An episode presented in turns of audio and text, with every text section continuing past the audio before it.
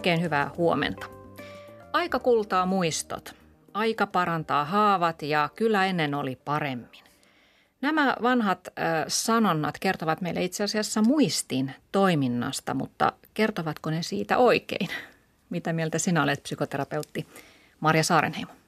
No esimerkiksi tuosta, että aika kultaa muistot, niin varmaan osittain on, on just sillä tavalla, että semmoiset hyvät asiat ehkä korostuu, kun niitä katsoo matkan päästä ja, ja jotkut ehkä negatiivisemmat asiat menettää vähän merkitystään. Ei, ei, se tunne kokemus ei ole enää niin voimakas, mutta tietysti vähän riippuu sitten tilanteesta ja asiasta. Että joku tosi voimakas traumaattinen muisto esimerkiksi saattaa pysyä tosi pitkäänkin ilman, että se menettää ollenkaan sitä traumaattisuuttaan. Mitä oikeuspsykologi Julia Korkman sanoi näistä no, kokemista? Yhdyn tähän ja yleensähän muistamiseen liittyy se, että sellaiset kokemukset, mitkä, mitkä herättää paljon tunteita, niin niitä muistetaan paremmin kuin, kuin sellaiset, jotka ei, ei voimakkaita tunteita herätä. Mutta, mutta on se totta, että, että meillä, meidän niin kuin, hyvin voivilla ihmisillä, normaalisti voivilla ihmisillä on, on niin kuin ehkä sellainen psyykkeen ominaisuus, että psyyke vähän suojelee meitä ja, ja tosiaan muistaa paremmin ne myönteiset kokemukset kuin, kuin sellaiset, jotka on ollut kielteisiä, pois lukien nimenomaan tämmöiset hyvin, hyvin kielteiset traumaattiset kokemukset. Ja, ja tiedetään, että esimerkiksi masentuneet ihmiset, niin, niin heillä tämä, tämä ominaisuus ei ole yhtä vahva, eli he muistaa paremmin myös näitä ikäviä kokemuksia. Ja toisaalta sitten, kun, kun ovat toipuneet tästä masentuneisuudesta, niin, niin tämä saattaa ikään kuin korjaantua. Eli masentuneena saatetaan muistaa, nähdä, tulkita näitä muistikuvia kielteisemmässä valossa, muistaa ne surullisempina vaikkapa kuin, kuin sitten ei masentuneena. Mm. Niin, vielä voisi tähän lisätä sen, että, että usein semmoiset muisto, negatiiviset muistot, joita kerrataan esimerkiksi mm. puhumalla tai vatvomalla niitä mielessä tai kertomalla niitä koko ajan muille, niin tietenkin se kertaaminen sitten vakiinnuttaa sitä muistoa niin, että se pysyy mielessä. Mm. No Mare Saarenheimo, sä oot ollut pitkään hyvin kiinnostunut muistista ja sanoit, että jopa pakkomielteen omaisesti olet sitä pohtinut ja tutkinut. Ja, ja muistamisen vimma kirjassasi kerrot, että tämä sinun itsepintainen kiinnostuksesi muistiin sai alkunsa, kun aikoinaan luit eh, Milan Kunderan Naurun ja unohduksen kirjan. Mikä siinä kolahti mm. sitten niluja? Joo, no, tää, mä, mä siinä kirjassa myös sanon, että voi olla, että tämä ei ole kovin luotettava muistikuva, että, että saattaa olla, että mä oon luonut tämmöisen tarinan siitä jälkikäteen, mutta se on, joka tapauksessa mulla on edelleen semmoinen tuntuma, että se oli tosi vaikuttava kokemus. Ja, ja siinä erityisesti se, että, että se jotenkin niin kuin herätti sen semmoisen oivalluksen, että miten kokonaisten kansakuntien, ihmisryhmien – muistoja pystytään ohjailemaan ja manipuloimaan. Ja tätähän on tapahtunut historiassa ihan valtavasti, että, että ihmisten muistikuvia tai, tai tapaa muistaa asioita on, on estetty tai on kerrottu, mikä on suotavaa muistamista ja mikä on epäsuotavaa muistamista. Että se oli mulle semmoinen niin iso oivallus. Mm, kerrotaan esimerkkejä tällaisista historiallisista tapahtumista, missä tavallaan kollektiivisesti on pyritty hallitsemaan ihmisten muistia? No varmaan si- siis siinä Kunderan kirjassahan on tämä jotenkin kuuluisa esimerkki siitä niin kuin tsekkien historiasta, miten siellä ihan niin kuin retusoimalla valokuvia ja poistamalla sieltä tiettyjä epätoivottuja henkilöitä tai henkilöitä, jotka oli tuomittu maanpetturuudesta, niin, niin ihan niin kuin oppikirjoihin – laitettiin näitä kuvia, josta oli sitten retusoitu. No suomalaisessa historiassa ehkä voisi ajatella vaikkapa, miten äh, muistettiin presidentti Kekkosta ja miten se jossain vaiheessa yhtäkkiä muuttuikin, että et, et voitiinkin muistaa mm. toisella tavalla. Tai, tai, tai veteraanien, äh, miten, miten sodasta puhuttiin ja miten joidenkin ikäpolvien mielestä se oli niin kuin semmoista liiallista vaahtoamista ja sitten ehkä veteraanitkin niin kuin pysytteli hiljaa eikä niin tuonut esiin niitä kokemuksia. Sitten yhtäkkiä siitä tulikin sallitumpaa. Hmm. Joo, tässä tavallaan niin kuin esimerkkejä siitä, että miten kollektiivisesti voi muistia manipuloida, niin sinä Julia Korkman tiedät sen varsin hyvin niin kuin yksilötasolla, mm. että se tavallaan sama voi toistua sitten massoista, mm. massojen kohdalla. Sä tuota, Julia Korkman, työskentelet HUSin lasten ja nuorten oikeuspsykologian yksikössä psykologina ja oikeuspsykologian kouluttajana. Ja, ja syyttäjä tai poliisi voi pyytää sinua apuun, kun epäillään, että lapsi on joutunut rikoksen uhriksi tai silminnäkijäksi. Ja tehtäväsi on arvioida, että voiko tähän lapsen todistukseen luottaa, eli käytännössä muistaako lapsi asiat oikein – Tämähän on oikeudessa olennainen kysymys, mutta, mutta äh, tässä on vähän puhuttu siitä, että, että muistia voidaan manipuloida, muisti ei välttämättä ole luotettava, siihen sotkeentuu meidän tulkintaa tästä, hetkessä, tästä hetkestä käsin, niin onko myös niin, että oikeudessa sitten, olisi sitten lapsi tai aikuinen todistaja, niin joudutaan tyytymään siihen, että tämä todistaja muistikuva nyt ei välttämättä ole luotettava, mutta siihen kuitenkin saatetaan perustaa tuomioita. Niin, että muistikuvien ikään kuin arviointi oikeudessa. Se on joka päiväistä miltä, että oikeudessahan koko ajan pohditaan sitä, että todistajien ja asiantuntijoiden ja ihmisten ää, muistikuvia ja kertomuksia. Ja, ja, ja tuota, ehkä voisi sanoa, että yleisesti ottaen niin meidän koko oikeusjärjestelmä perustuu ehkä aika optimistiseen semmoiseen näkemykseen siitä, että kuinka ihmisen muisti toimii, että aika vahvasti tuntuu olevan edelleen voimassa semmoinen – näkemys että, tai semmoinen uskomus, että ihmisen muisti toimisi ikään kuin videokameran tavalla. Että, että sitä ehkä ymmärretä tarpeeksi, että miten paljon muistaminen kuitenkin koostuu päättelystä. Että, että me, kun me muistetaan jotakin tapahtumaa, niin mehän muistetaan siitä vaan rippeitä ja se, mitä me ikään kuin havainnoidaan siinä tilanteessa, niin se jo riippuu siitä, että mitä ennakkokäsityksiä meillä on, mitä me odotetaan näkevämme ja meidän mielentila, miten me voidaan. Ja sitten siitä muistetaan, me tehdään nopeasti tulkintoja ja sitten myöhemmin me ikään kuin täydennetään kaikkia aukkoja ja saa, luodaan siitä ikään kuin ehjä kertomus. Ja moni asia voi mennä aika, aika pieleen tässä. Tietysti valtaosin muistetaan yleensä melko lailla oikein, mutta oikeudessahan tuomarit huomaa jatkuvasti sen yllättävän ikään kuin tilanteen, että vaikka on kaksi todistajaa – joilla ei ole kummallakaan mitään intressiä itse asiassa, niin ne muistaa tapahtuman hyvinkin eri tavalla. Ja vaikuttaa epätodennäköiseltä, että jompikumpi heistä valehtelisi, joten, joten täytyy nyt vaan todeta, että, että ne muistaa tosiaan tämän asian niin eri tavalla. Ja sitten alkaa monesti ihmiset tietysti kiinnostumaan tästä, että minkä takia, että miten se on mahdollista, että ihmiset muistaa nämä asiat niin eri tavalla. Mm. Niin ja oikeudessa myös ö, luotetaan aika paljon siihen, että ihminen saattaa vielä vuosien päästä muistaa sen, koska nämä oikeusprosessit on tosi hitaita. Mm. Joo, ja se on, tämähän on käsittämätöntä, että meidän oikeusjärjestelmä toimii tällä tavalla, että ihmisiä kuullaan – niin, niin sanotusti välittömästi, mikä tarkoittaa siis sitä, että he tulee itse sinne oikeuteen kertomaan kokemuksistaan, eikä valitettavasti suinkaan sitä, että heitä kuultaisiin mahdollisimman nopeasti tapahtuman jälkeen. Mutta ihmiset tulee siis sinne kertomaan muistikuvistaan tapahtumista, joita on ollut ehkä monta vuotta aiemmin.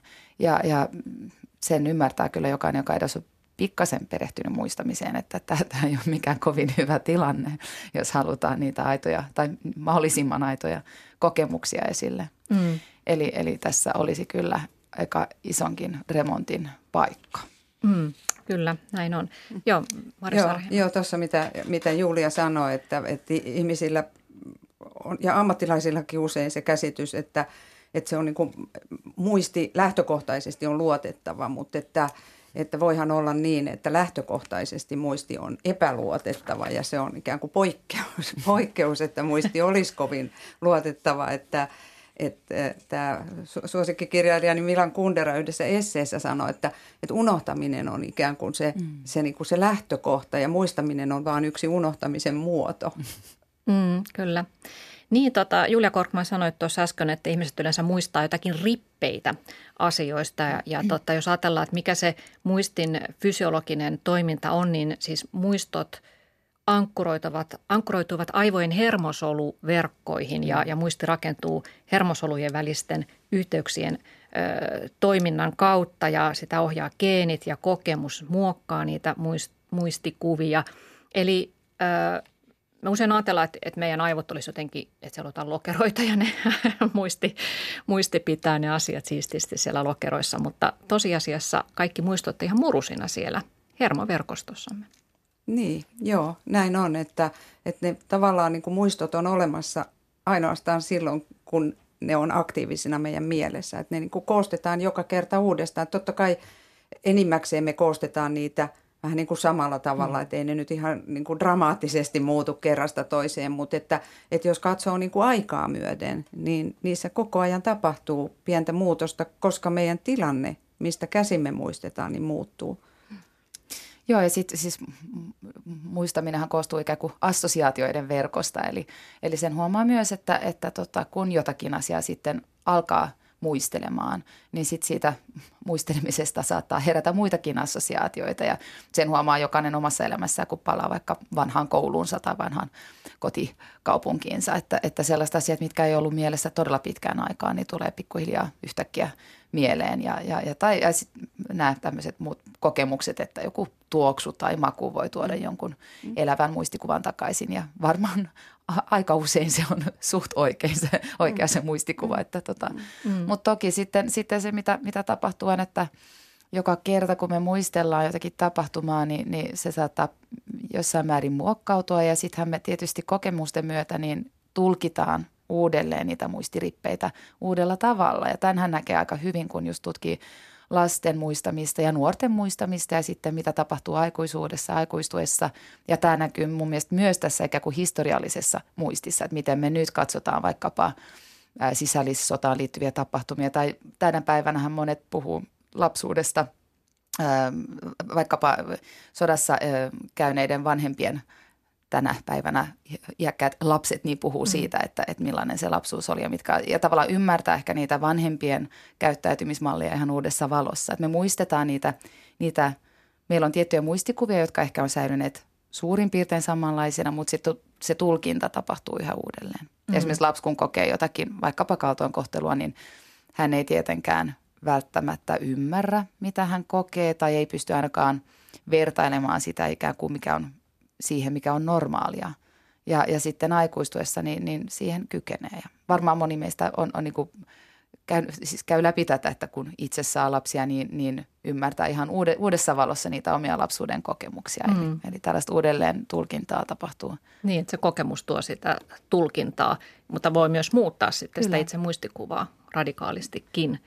Mulla on semmoinen mielenkiintoinen kokemus, kun mä aikanaan tutkin muistelemista tämmöisissä ryhmätilanteissa, että, että mulla oli iäkkäiden naisten ja miesten ryhmiä, jossa muisteltiin aika niin kuin vapaamuotoisesti asioita. Ja, ja siinä saattoi tapahtua semmoista, että, että joku ihminen oli ensin kertonut jotakin omaa kokemustaan vähän niin kuin varovaisesti ja, ja jos oli vähän niin kuin arka aihe ja, ja sitten toiset ihmiset kertoi vähän vastaavanlaisia kokemuksia, niin ihan sen saman istunnon aikana se aikaisempi muistikuva saattokin saada ihan uudenlaisia mm. sävyjä, koska oli tullut se niin kuin luottamus, että aa, tästä voikin puhua nyt niin kuin toiselta. Esimerkiksi mm. naisten ryhmässä niin kuin puolison juopottelusta – oli, oli tämmöisiä, että et, et ensin niin kuin sitä vähän vähäteltiin ja oli se ihan kunnon mies ja ko- kova työntekijä ja, ja, ja kuitenkin huolehti perheestä. Ja sitten toiset kertovat, että no ei meillä vaan. Ja niin sitten mm. tämä alkuperäinen saattokin sanoa, että no ei meilläkään oikeastaan, mutta että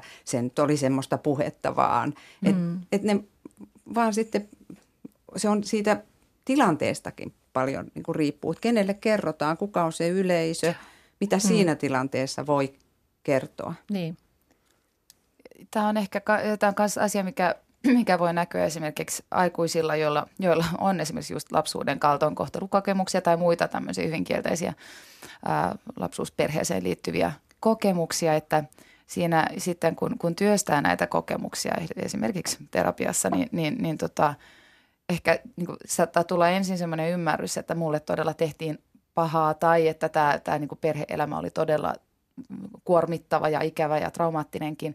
Sitten toisaalta ehkä siihen, siihen saattaa pikkuhiljaa tulla myös semmoinen ymmärrys siitä, että no vanhemmilla oli todella tiukka tilanne ja varmaan itse asiassa nämä teki niin hyvin kuin mihin ne kykeni. Että sitten voi tulla semmoinen tietty sovinto sen, sen niin kuin kokemuksen kanssa sitä myöntä, että, että, että näkee sen tilanteen ikään kuin sitten näiden toisten mm. henkilöiden näkökulmasta ja, ja niin, että se muistikuva sinänsä ei muutu, mutta sen tulkitsee. Se mm. alkaa neutralisoitua, kun sitä mm. käsittelee esimerkiksi juuri te- terapiassa.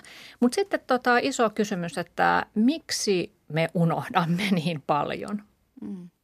Se on varmaan, niin kuin tuossa äsken mainitsin, että unohtaminen saattaakin olla se mm. lähtökohta, että, että, että jos, jos muistettaisiin kaikki, mitä on koskaan koettu, niin elämä olisi aika kaoottista. Ei, ei, että, että, että se olisi melkein niin kuin ei muistaisi mitään. Mm. Ja, ja että et tavallaan se on niin kuin semmoinen suoja, suojamekanismi, että, että unohdetaan.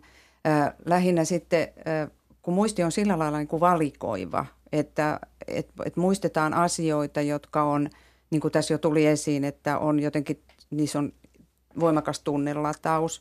Saatetaan muistaa asioita, jotka sattumoisin tapahtuu samaan aikaan, niin, niin ne kytkeytyy jotenkin toisiinsa. Tai saatetaan muistaa jonkun teeman mukaisia asioita. Että tavallaan niin kuin muisti valikoi niitä olennaisia juttuja. Toki joskus niin kuin jää mieleen jotakin hyvin epäolennaistakin syystä tai toisesta, mutta että valikoivuus on se mm. pääperiaate. Eli itse asiassa unohtaminen on tärkeä osa sitä muistin toimintaa. Se on, joo. Mm. Ja, ja nythän on tuota, ruvettu puhumaan unohtamisen taidosta, että sekin on taito, että, että kun me yleensä ajatellaan, että se on negatiivinen juttu, että me unohdetaan niin paljon, mutta nyt on alkanut tulla mm. tutkimuksessa vähän toista tarinaa tästä unohtamisesta. Niin, kyllä, kyllä, että se, se on just se tavallaan se suojaava vaikutus, että et, et kun unohdetaan, niin silloin meidän niin tiedonkäsittelyjärjestelmään tulee tilaa uusille mm. asioille, että se ei kuormitu. Mm. Joo, tuota, Harry Potter-romaaneissahan tämä velhokoulun rehtori Dumbledore, niin hänellä on ajatusseula, josta hän pystyy poimimaan muistoja, jotka ovat siellä pysyneet aivan muuttumattomina. Öö, mutta sä oot Marja Saarenheimo kirjoittanut siitä, että, että on tietysti kiehtova ajatus, että me voitaisiin poimia mistä tahansa ajankohdasta se muisto ihan sellaisena, kuin kaikki asiat on oikeasti tapahtunut. Mutta yhtä kiehtova ajatus on siitä, että me jatkuvasti muokkaamme sitä menneisyyttämme ja tulkitsemme asioita uudesta näkökulmasta. Joo, musta se on jopa pikkusen pelottava ajatus, että ne muistot jotenkin niin kuin säilyisi jossakin, jossakin liemessä niin kuin se, sellaisenaan, että, että kyllä se todella niin kuin, tosiasiassa on niin, että ne muistot pikkuhiljaa koko ajan muokkautuu. Niihin tulee uusia sävyjä, niihin saattaa tulla ihan uusia elementtejä ja, ja myös se, että, että muisti ja mielikuvit ajatus ei ole jotenkin erilaisissa lokeroissaan mm. aivoissa, vaan ne koko ajan niin kuin toimii tavallaan siellä samoissa hermoverkoissa ja sen takiakin muistikuvat muuntuu. Mm. No tässä aikaisemmin puhuttiin siitä, että, että muistot toimii ä, assosiaatioiden kautta, että, että kuullaan joku asia, niin ai niin, niinhän se oli ja noinhan se tapahtui. Mutta missä ne muistot on silloin, kun me emme muista niitä? Kun ne yhtäkkiä pulpahtaa meidän mieleemme, niin missä ne on ollut sen ajan? Kun on unohduksissa? No, äh, jos puhutaan aivojen näkökulmasta, niin ne on siellä niin kuin aivorakenteissa eri, eri puolilla, niin kuin eri, muiston eri elementit. Mutta sitten, jos ei puhu niin tieteellisesti, Jätet, jätetään se tiede Tieteellisesti, niin voi ajatella, että, että ne muistot on paikoissa, ne muistot on esineissä, ne muistot on ihmisten välillä – ne on niin kuin kaikkialla. Että tavallaan mm. muistot ei ole missään, mutta tavallaan ne on ihan joka paikassa.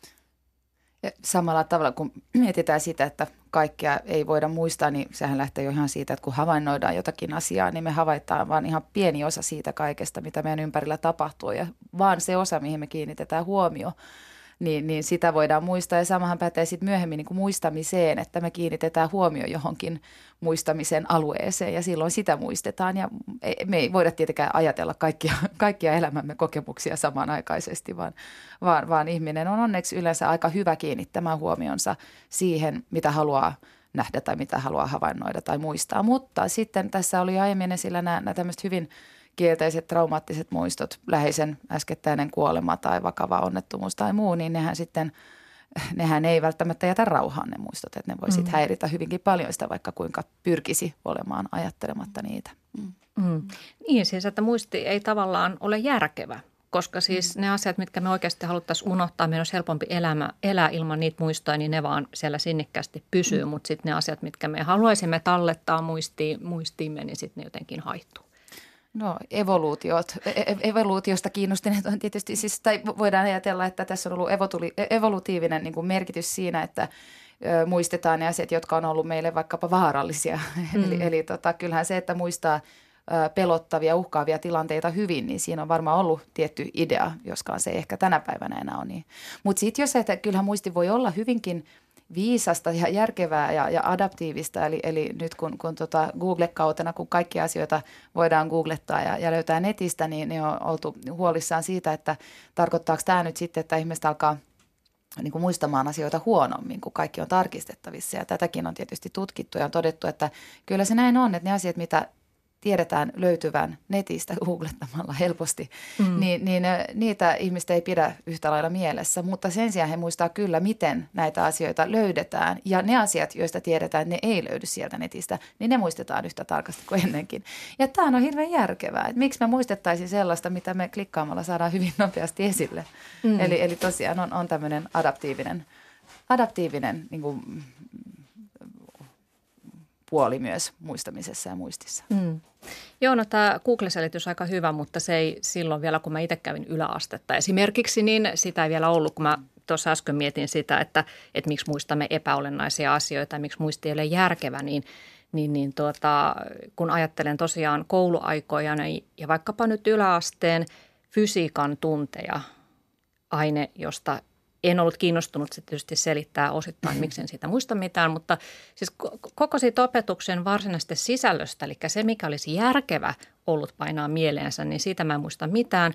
Ainoa muistikuva on se, että kerran fysiikan opettaja ohjasi meitä väärin jossakin kemiallisen reaktion tuottamisessa ja kaikkien oppilaiden vetokaapit alkoi savuta ja me jouduttiin ulos siitä luokasta.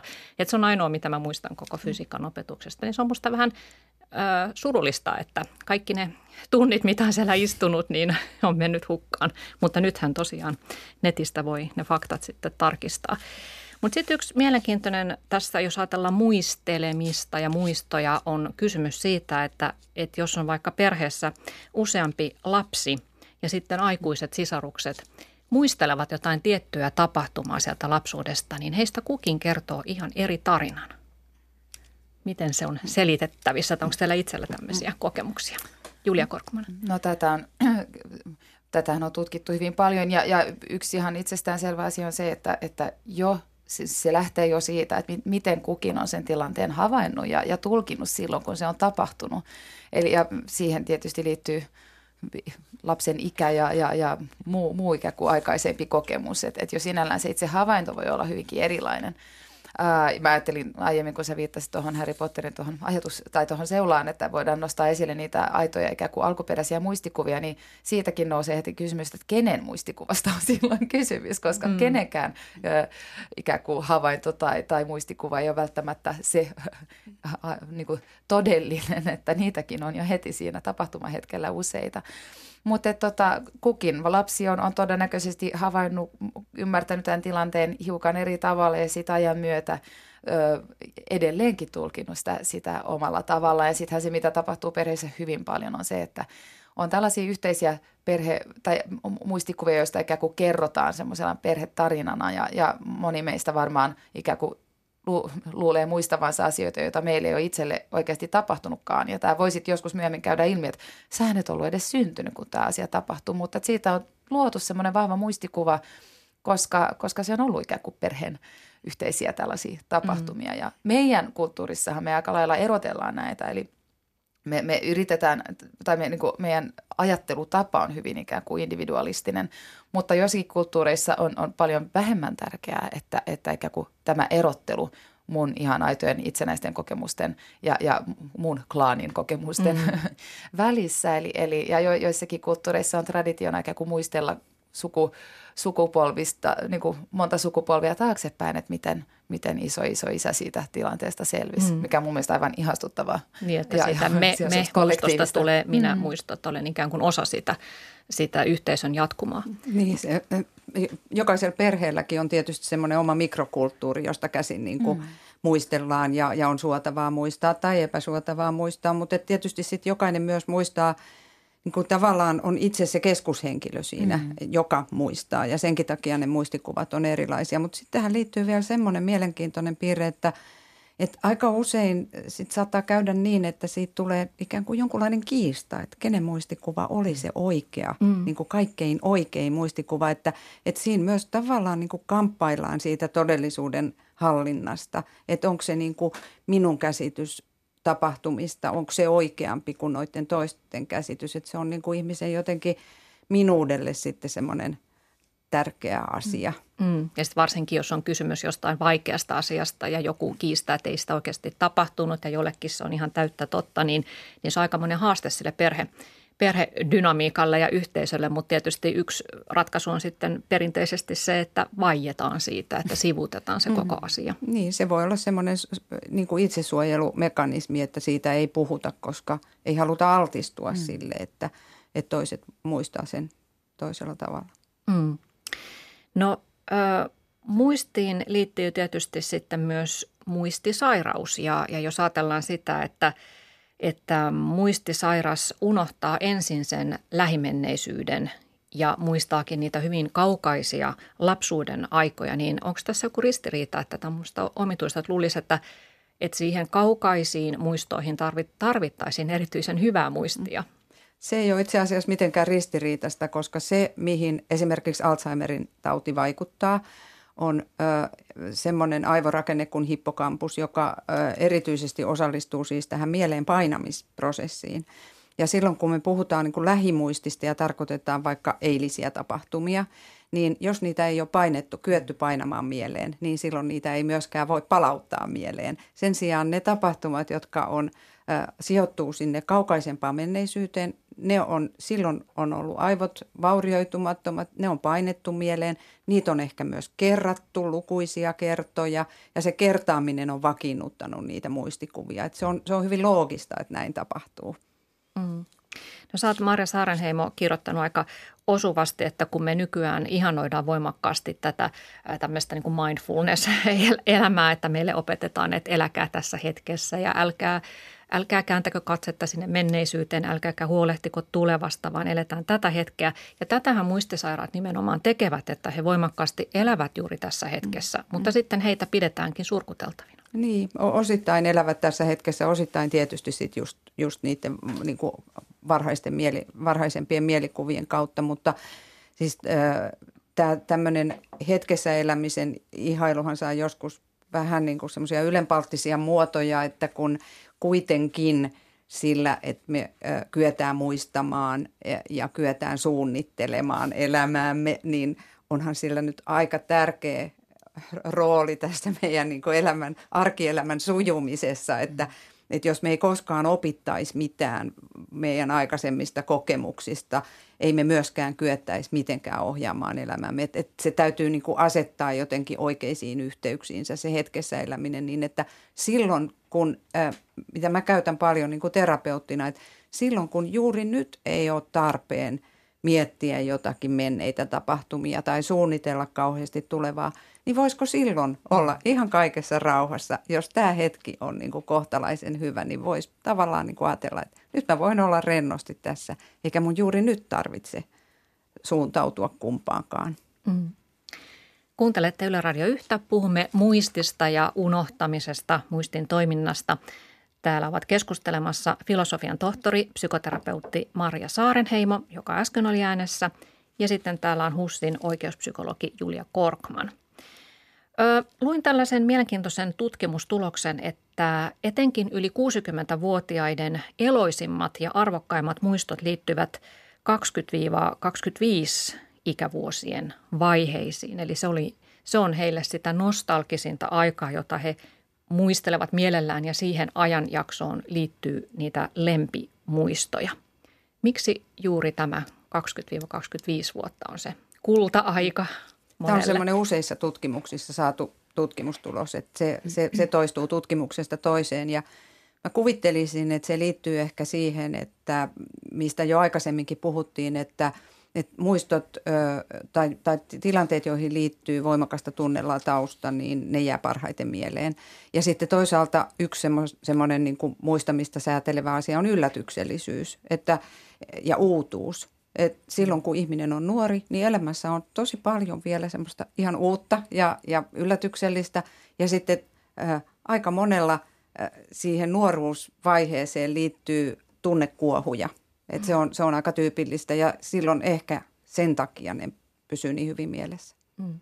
Ehkä siihen vaiheeseen liittyy myös tällaista niin kuin, ikään kuin odotusta, että mitä kaikkea on vielä edessä ja, ja tällaista myönteistä niin kuin tulevaisuuden, tulevaisuuteen suuntautumista. Ja sitten täytyy sanoa tietenkin kolmen lapsen äitinä tulipa mieleen tästä, että sen tietää jokainen vanhempi, että sitten se aika, kun lapset ei anna nukkua öisin muutama kuukauden, niin sen huomaa hyvin konkreettisella tasolla, että miten paljon niin. se vaikuttaa muistamiseen. Että, mm, ihan totta. Että, tota, ja toinen asia tietenkin, mikä vielä vaikuttaa tähän – tähän muistamiseen vahvasti on, on, on siis mitä varmaan moni, moni on kokenut elämässään on, että kun vaikka läheinen sairastuu ja kuolee tai joku muu tämmöinen hyvin kuormittava elämäntilanne on päällä, niin silloin muut asia, muita asioita on vaikeampi muistaa. Että se syö sitä kognitiivista kapa, kapasiteettia sitten niin paljon, että, mm. että, mm. että tota, se tietysti mm. heikentää sitä. Voihan sitten olla semmoinen kulttuurinen ö, asiakin vielä, että kyllähän me aika lailla niin kuin ihanoidaan sitä nuoruusaikaa, jolloin mm se, se ehkä niin kuin näyttäytyy sitten myöhemmin muisteltuna semmoisena jotenkin, että olipa, olipa ihanaa aikaa. Toisaalta mä esimerkiksi itse ajattelen, että en mä nyt hirveästi haikaile kyllä palata mm. siihen aikaan, että oli se sen verran ristiriitaista aikaa myöskin. No, mutta vielä tietysti aivot, aivot on silloin niin kuin hyvin kehittyneet, mutta eivät vielä, alamäki ei ole vielä alkanut, että siitä se sitten pikkuhiljaa niin. lähtee luisumaan, vaikka ehkä muunlaista viisautta sitten toivon mukaan kertyy. Ja, mm. mutta et, et. Silloin vielä aivot toimivat ja tulevaisuus näytti optimistiselta. Mä, mä haluan tähän vaan sanoa vanhenemisen tutkijana vielä sen, että että jostain näkökulmasta alkaa alan, alamäki, mm. mutta mä oon itse puhunut paljon siitä, että myös se semmoinen niin kuin lievä hidastuminen, mikä sit usein tulkitaan alamäkenä, niin sitä, sitä voi katsoa myös esimerkiksi siitä näkökulmasta, että tunteiden säätely paranee mm. ja, ja sitten semmoinen niin suhteellistava ajattelu kehittyy, että – että onko se sitten alamäkeä vai Ei, ylämäkeä kyllä, vai, vai vaan erilaista, niin se on niin. tietysti – Mm. Mutta ehkä just tämä niinku uusien asioiden oppiminen, oppiminen käy helpoiten kyllä, siinä iässä. Että siinä, siinä mielessä Joo, ehkä. Mm. Kyllä. Mutta vielä nyt tähän, että toisaalta niin kokemus antaa – paljon paremmat edellytykset ymmärtää sitä, sitä opittua sisältöä ja asettaa sen, niin kuin ne oppimansa asiat kontekstiin, mitä ei niin. tietenkään ihan nuorella aikuisella ole, niin kyllä mä täysin yhdyn tähän. Niin, ankkuroida ne johonkin, joo. joo. Joo, puhutaan vielä tuossa ihan loppupuolella sitten näistä, miten voi muistian parantaa ja muistamiskikkoja, jos, jos nyt vielä vielä haluaa jotain uutta, uuttakin opiskella. Mä haluaisin kysyä teiltä, kun olette muistin asiantuntijoita Julia Korkman ja Marja Saarenheimo, että mitä mieltä te olette siitä, kun jotkut terapiamuodot perustuvat siihen, että ikään kuin meidän kehomme jäisi muistikuvia tiedostamatta, on, puhutaan kehomuistista. Esimerkiksi Roosen terapia perustuu siihen, että kun ihmistä kosketetaan tiettyyn kohtaan, jos siinä on vaikka lihaskireyttä, niin sitten sieltä aletaankin kysellä, että mitä tähän kohtaan liittyy ja sieltä voi tulla joku muistikuva ja sitten ikään kuin halutaan rentouttaa se ne lihasjäykkyydet mm. sillä, että tavallaan vapautetaan se torjuttu muisto. Niin mitä mieltä olette tällaisesta? Onko kehomuisti mm. totta tässä mielessä? No mä suhtaudun tähän niin kuin vähän äh, ehkä ristiriitaisesti tai, tai, tai siinä on niin kuin monta näkökulmaa. Että, että mä ajattelen, että muistaminen on, on aina kehollista myöskin, koska esimerkiksi tunteethan koetaan kehossa – ja, ja silloin niin kuin ne, ne keholliset kokemukset toimii myös es, esimerkiksi palautusvihjeinä, että, että kun jotakin joku on tuntunut jonkunlaiselta, niin se voi myöskin niin kuin aktivoida myöhemmin sen ö, niin kuin vanhan kokemuksen. Mutta sitten ö, mä oon pikkusen varovainen siinä, että ö, mitä ö, tämmöisissä terapioissa tapahtuu, että kun ihminen on niin hirveän altis sille ohjailulle – että siinä niin kuin, ä, terapeutin täytyy olla aika tietoinen näistä riskeistä ja täytyy olla aika tietoinen siitä muistin toimintaperiaatteista, jotta ei tule ikään kuin syöttäneeksi sille potilaalle tai asiakkaalle niitä muistisisältöjä. Että olen itsekin ollut kokeilemassa tämmöistä Roosen terapiaa ja kyllä totisesti siinä tapahtuu niin, että, että hyvin voimakkaita niin kuin tunnekokemuksia syntyy, kun, kun siinä niin kuin käsitellään. Mutta että sehän on sitten vähän niin kuin tulkinnanvaraista, mm. että miten ne muistisisällöt siinä sitten muodostuu. Joo, no mä suhtaudun, kas, tai mä suhtaudun hyvin, hyvin varauksellisesti mm. esimerkiksi tähän rosenterapiaan, joka sehän ei ole siis mikään psykoterapian laillistettu muoto, vaan puhutaan kuitenkin uskomushoidosta. Vaikkakin siis on, on yleinenkin, siis käsittääkseni on, on ihan tietoiset, että monet voi paremmin tällaisen terapian jälkeen, mutta siihen saattaa liittyä jo ihan se, että käy tapaamassa empaattista ihmistä tarpeeksi usein ja, ja varmaan tämä hierota ei pahenna asiaa. Sen sijaan tämä kyllä peru, ja, ja vielä siis tästä, se on intuitiivisesti hyvin niin kuin, öö, ymmärrettävää, ja, ja et, että jos ihminen voi psyykkisesti huonosti, niin totta kai se ilmenee myös kehollisina oireina tai, tai kehollisesti. Ja etenkin, jos tätä ei käsitellä ikään kuin psykologisesti lainkaan, niin kyllä se jollain tapaa ilmenee.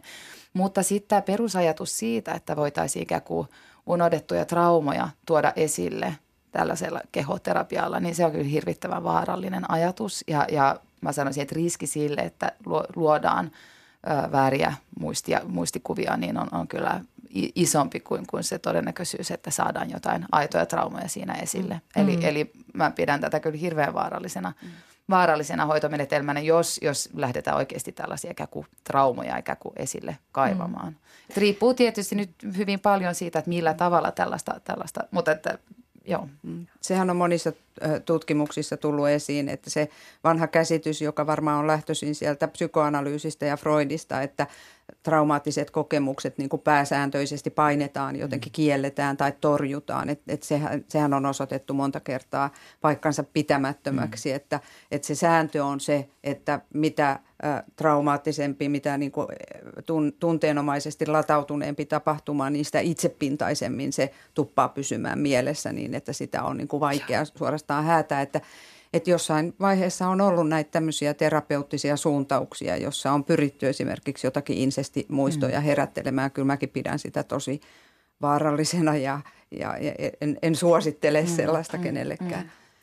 Ja kyllähän näitä uskomushoitoja niin löytyy ihan vaikka, että mennään, palataan entisiin elämiin ja muuta. Sitten se on joka melkein kaikille jo itsestään selvä, että tämä nyt ei voi perustua mihinkään, mm. mihinkään ihan mm-hmm. oikeaan. Joo, siis toki on monesti kumottu nämä, nämä Freudilta peräisin olevat torjutut muistot, se teoria, mutta kyllähän edelleen aika paljon traumapsykologiassa lähdetään siitä, että jos ihminen tulee vastaanotolle ahdistuneena, ei muista mitään lapsuudestaan, niin lähdetäänkin kyselemään kovasti, että onko siellä nyt kuitenkin joku torjuttu muisto, mistä tämä ahdistus kumpuaa ja, ja siinä saatetaan mennä sitten väärille urille. Mm. Ja se liittyy siihen, että täytyy niin kuin varmaan olla tarkkana myös, kun, kun puhuu – muistista ja muistamisesta ja niin kuin torjutuista muistoista, että useinhan voi olla kyse siitä, että ne muistirippeet on ihan yhtä paljon tallella näillä ihmisillä kuin, kuin muillakin, mutta että tämä muistikuva eikä uskalleta ö, lähestyä, sitä ei uskalleta verbalisoida. Ja Maria kuvasi hienosti tässä aiemmin jo, että jos ikään kuin tuo varovasti esille, että itse asiassa on ollut tällaisia kielteisiä kokemuksia vaikkapa puolison alkoholin käytöstä sitten tai jostakin ihan mistä tahansa muusta, ja, ja, ja, ja tota, kontekstissa, tai siis annetaan ymmärtää, että tästä voi puhua, että tällaisia kokemuksiakin on olemassa ja niistä voi puhua, niin, niin silloin ehkä sitä muistikuvaa uskalletaan lähestyä, jolloin, jolloin voidaan palauttaa se mieleen. Ja tietysti nämä just seksuaalisen hyväksikäytön kokemukset niin nousee usein tässä keskustelussa esille, mikä liittyy ne osin siihen, että me tiedetään tutkimuksesta, että monet, jotka on kokenut seksuaalista hyväksikäyttöä, niin kertoo siitä vasta vuosia myöhemmin. Ja mm. etenkin jos me mietitään tällaisia aika pieniä lapsia, niin, niin heillä se koko kyky ymmärtää, mistä on ollut kyse, niin sehän ei ole vielä tietenkään kehittynyt silloin varhaislapsuudessa, että että siihen vaikuttaa. Ja sitten taas nuoruusikäisellä, niin, niin, niin tämä oma seksuaalisuus on vielä niin, niin ikään kuin kesken tämä mm. kehitys, että, että ehkä vasta aikuisuudessa kyetään tällaista asiaa käsittelemään ja, ja ymmärtämään syvällisemmin. Mutta silloin mun näkemykseni mukaan kyse ei ole siitä, että tämä muistikuva olisi ollut täysin – niin kuin torjuttu, vaan enemmänkin siitä, että sitä ei ole pystytty käsittelemään. Mutta siinä tietysti Onko on se, se on filosofi. aktiivista unohtamista, siitäkin puhutaan, niin, aktiivisesta kyllä, niin. unohtamisesta. Niin, ja sitten voi olla tietysti tämmöisiä harvinaisempia niin kuin dissosiatiivisia tiloja tai jotakin, mutta että se ei ole se pääsääntö tuossa niin traumamuistojen mm. kohdalla. Et terapiassa, kun se on hirveän niin kuin vahva tilanne sinänsä, kun, kun siinä tota, ihminen on aika auki ja, ja, ja siinä niin kuin terapeutilla on aika iso vastuu siitä, että mm. ei tule niin kuin liikaa ohjanneeksi. Mutta että, että just tuosta, että miten sitten voidaan puhua asioista, joista ei ole aikaisemmin, niin, niin joku asiakas on sanonut, että, että niin, että kun, kun tässä niin kuin jotenkin tuntuu, että, että kun mä vaan niin kuin sanon jonkun asian, joka on mulle ihan kauhea. Sitten sä vaan niin kuin sanot, että okei, joo, ja semmoistakin voi olla. Että, mm. että se on niin kuin vapauttava ja. kokemus, että se terapeutti ei niin kuin hätkähdä, mm. eikä kauhistele, eikä niin kuin ilmeellään osoita, että nyt, nyt, nytpä tuli niin kuin kovaa kamaa. Niin. Että et, et se, se vaan se terapia konteksti niin kuin luo semmoisen turvallisen ilmapiirin. Mm. No Julia Korkman, sä koulutat muun muassa poliiseja kuulustelemaan lasta äh, niin, että lapsesta saataisiin ulos se todellinen muistikuva, eikä häntä millään lailla ohjattaisi muistamaan tiettyjä asioita. Niin äh, miten se sitten voi tapahtua mm. todistajan kuulustelussa se, että, että siihen hänen muistikuvansa kajotaan jotenkin? Mm. No mä ajattelisin, että yksi sellainen kultainen sääntö, mikä koskee ihan kaikkia tilanteita, joissa halutaan ihmisiltä mahdollisimman – autenttista ja itsenäistä ikään kuin kertomusta tai muistikuvaa on se, että kuuntelee aktiivis- aktiivisesti, eli kysyy avoimia kysymyksiä, pyytää kertomaan niin omasta kokemuksestaan ohjaamatta liikaa. Ja tämä pätee siis aikuisiin ja lapsiin ja terapiakontekstissa ja lääkäri, kun lääkäri haastattelee uutta tai keskustelee potilaan kanssa ja kartoittaa oireita, niin sen sijaan, että kysyy, että onko sulla ollut viime aikoina vatsakipuja, jolloin aika moni varmaan näette, että no mm, ehkä mulla on, jo kyllä itse asiassa on varmaan ollut sen sijaan kysyä, että kerro, että miten sä oot voinut aamuisin yleensä, miten sä oot päivällä voinut ja niin edelleen.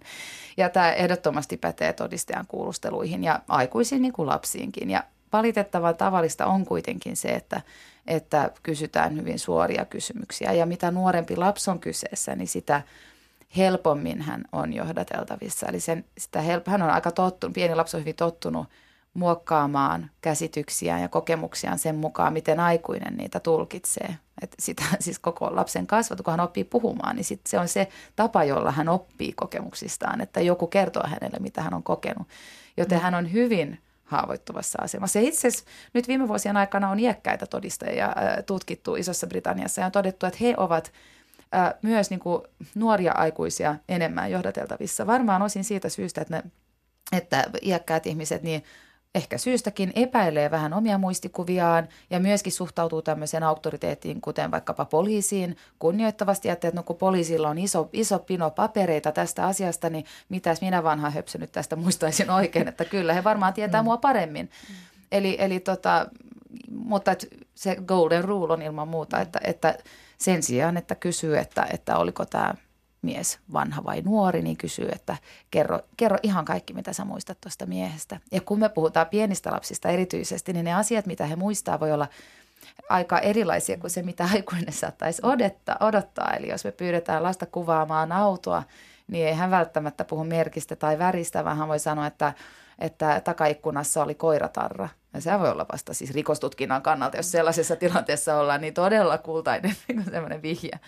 Eli me ei aina älytäkään kysyä sitä, mitä, mitä, kuin, mitä ihmiset tietää, koska me ei voida tietää, mitä he tietää. Ja tähän vaikuttaa se, mihin jo vähän, mistä vähän puhuimme aiemmin, että ne ihan kunkin ihmisen omat kokemukset, aiemmat kokemukset ja intressit ohjaa sitä, mihin me kiinnitetään huomio ja mitä me, mitä me sen takia siis muistetaan myöhemmin. Eli jos meillä on ollut rikospaikka, jossa on ollut vaikkapa arkkitehti ja rikostutkija paikalla, niin taatusti muistaa eri asioita myös osin sen takia, että he on eri ammateissa. Että mm. arkkitehti saattaisi muistaa paremmin sen rakennuksen piirteitä vaikkapa kuin rikostutkija ja niin edelleen. Mm.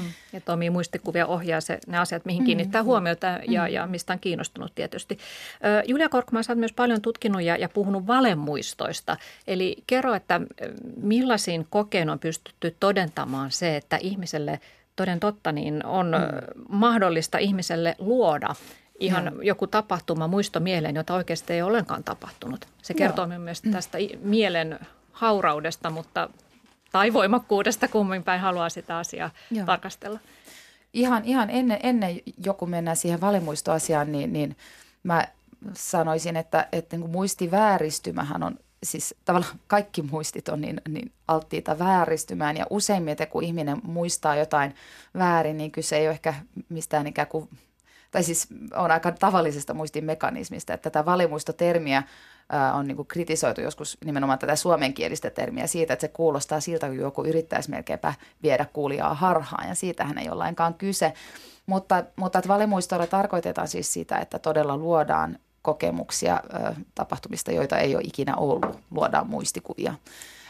Ja tätä on tosiaan tutkimuksissa ihan 70-luvulta asti pystytty todistamaan, että se käy yllättävän helposti. Eli, eli hirveästi on tehty valemuistoihin liittyviä tutkimuksia, joissa on saatu ihmisille luotua vaikkapa vääriä lapsuuden kokemuksia. Ja aika miten, miten se tapahtuu? No esimerkiksi sillä tavalla, no klassikko, klassikkotutkimus oli tämmöinen Lost in the Mall, eli eksyksissä ostoskeskuksessa, jossa, jossa tota, käytiin nuorten aikuisten kanssa keskusteluja heidän lapsuuden kokemuksista, joista oli siis saatu tietoa näiden henkilöiden vanhemmilta.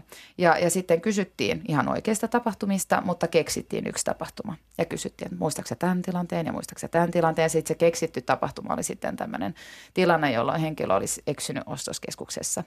Ja, ja tota, noin kolmasosa osallistujista rupesi, alkoi sitten muistamaan tai tarkkaa prosenttia en muista, mutta merkittävä osa näistä osallistujista alkoi muistamaan ihan muutaman käynnin sisällä tätä eikä kuin väärää ää, tapahtumaa ja ne muisti jopa, että kuka oli auttanut heitä sitten ja niin edelleen. Ja näistä muistikuvista tuli varsin eläviä. Ja toinen mm-hmm. tämmöinen vastaava tutkimus oli sellainen, jossa näytettiin valokuvia osallistujien lapsuudesta. Ja sitten oli muokattu yksi valokuva siten, että oli poimittu henkilö ja tämän vanhempi ja laitettu ne kuuma-ilmapalloa. Ja sitten kysyttiin, että muistaaksä tämän tapahtuman, mm. muistaaksä tämän. Ja siinä samalla tavalla kävi, että, että aika iso e, vähemmistö näistä osallistujista niin alkoi muistamaan tätä kuuma-ilmapallon lentomatkaa, jolloin he jopa muisti, että kuka oli ottanut sen valokuvan. Ja se, mitä tässä tietysti tapahtuu, on se, että – että se on ollut päättelyä. Että ne on nähnyt, että okei, mä oon ollut ton ja ton ikäinen. No sen on ollut pakko olla silloin jo, kun oltiin Australian matkalla ja silloinhan äiti oli myös mukana. Että äiti on varmaan sen kuvan ottanut. Ja tämä mun mielestä kuvaa hyvin sitä, että millä, miten paljon me oikeasti päätellään, kun me luullaan muistavamme. Mm, kyllä. No, ö, Puhutaan sitten tässä loput, loput minuutit vähän siitä, että kun me monet ollaan huolestuneita siitä, että nyt alkaa vähän muisti, muistipätkiä ja kova levy täyttyä ja asioita pitää kirjoitella muistilapulle, että niitä muistaa, niin minkälaiset, no tuossa oli alussa vähän puhettakin, että tietysti jotkut traumaattiset vakavat su, surutyö tai muu tällainen verottaa muistia, mutta jos ajatellaan tätä meidän arkea, missä me eletään, että – työskentelemme katkonaisesti ja uutisia tulvii sieltä täältä, niin tässä itse asiassa tota, vähän lähetysikkunassakin on puhuttu infoähkystä, mm. että tuota, nykyisen infoähkyn aikaan on syytä valita varjellakseen muistiaan liikarasitukselta. Valita siis sen, että mihin, mitä muistaa, mihin kiinnittää mm. huomiota. Onko tämmöinen infoähky oikeasti vaarallinen muistille? No varmaan se niin kuin, no vaarallinen ja vaarallinen, mutta se, varmaan se ainakin vaikuttaa sillä tavalla, että, että meidän tiedonkäsittelyjärjestelmä helposti kuormittuu. Mm. Ja, ja silloin on usein, useammin kuin itse muistista, niin on kyse siitä just siitä alkupäästä, eli siitä tarkkaavuudesta.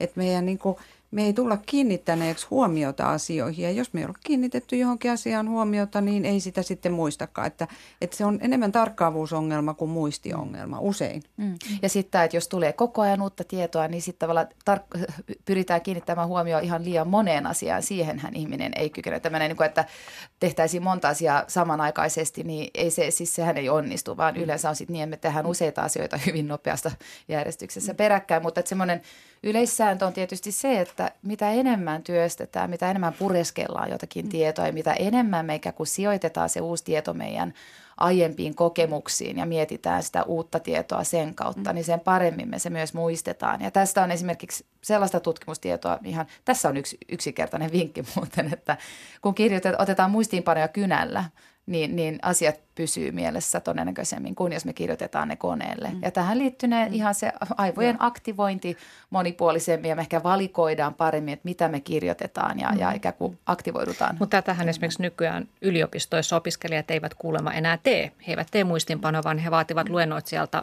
PowerPoint-esitykset sähköpostiinsa. Niin. Kun kerroit tuosta fysiikan opiskelusta koulussa, ja, niin, tota, niin, niin tuli mieleen, että, että siis se kertaaminenhan ja toistaminenhan on se yksi, yksi tärkeä juttu. Että, että jos sä vaan niin kuin kuuntelet yhden luennon, sä et keskustele siitä koskaan kenenkään kanssa jälkikäteen, sä et tee mitään muistiinpanoja itselle tai se ei herätä sussa niin kuin assosiaatiota johonkin muuhun asiaan, niin todennäköisimmin se häviää sun mielestä.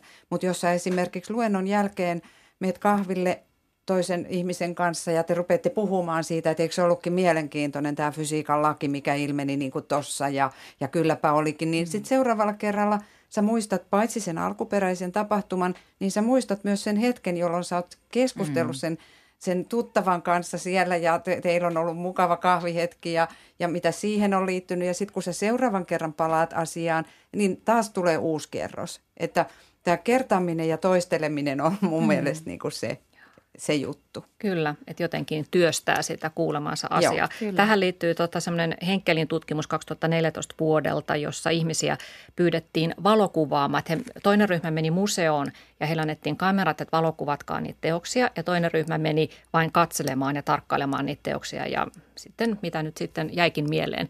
Ja, ja lopputulos oli se, että tämä ahkera valokuvaaminen ei auttanut siinä muistikuvien tallettamisessa, vaan päinvastoin valokuvaajat olivat sitten niitä, jotka heikommin muisti niitä mm, teoksia kuin ne, jotka mm. olivat sitten itse mm. jotenkin varmaan assosiaatioiden muiden niin kuin havaintojen kautta painaneet ne mieleensä.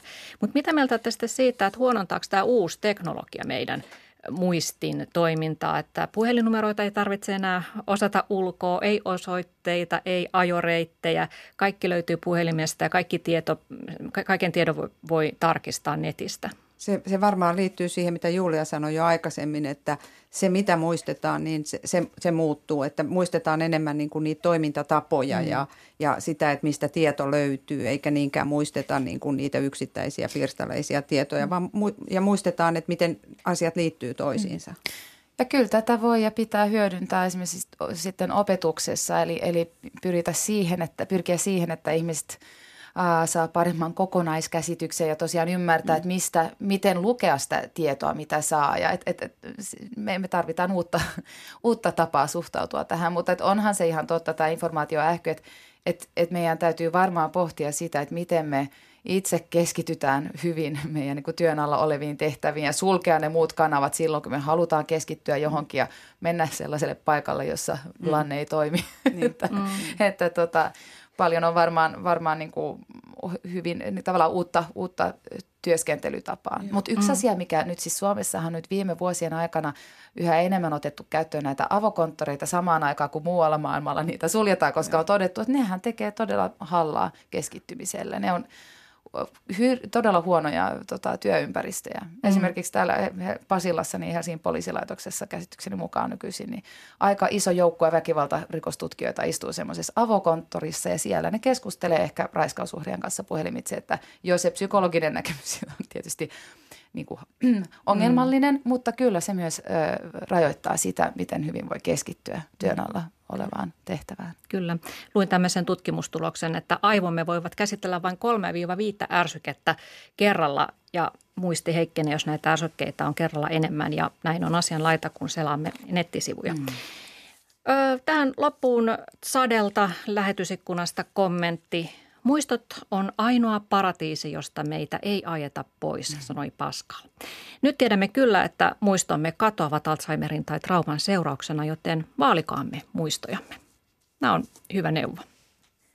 Voidaan tietoisesti pysähtyä muistelemaan, se on hyvä. Kiitoksia Marja Saarenheimo ja Julia Korkman vierailusta Yle Radio Yhdessä ja kiitos teille kaikille kuuntelijoille ja me tapaamme taas sitten ensi tiistaina.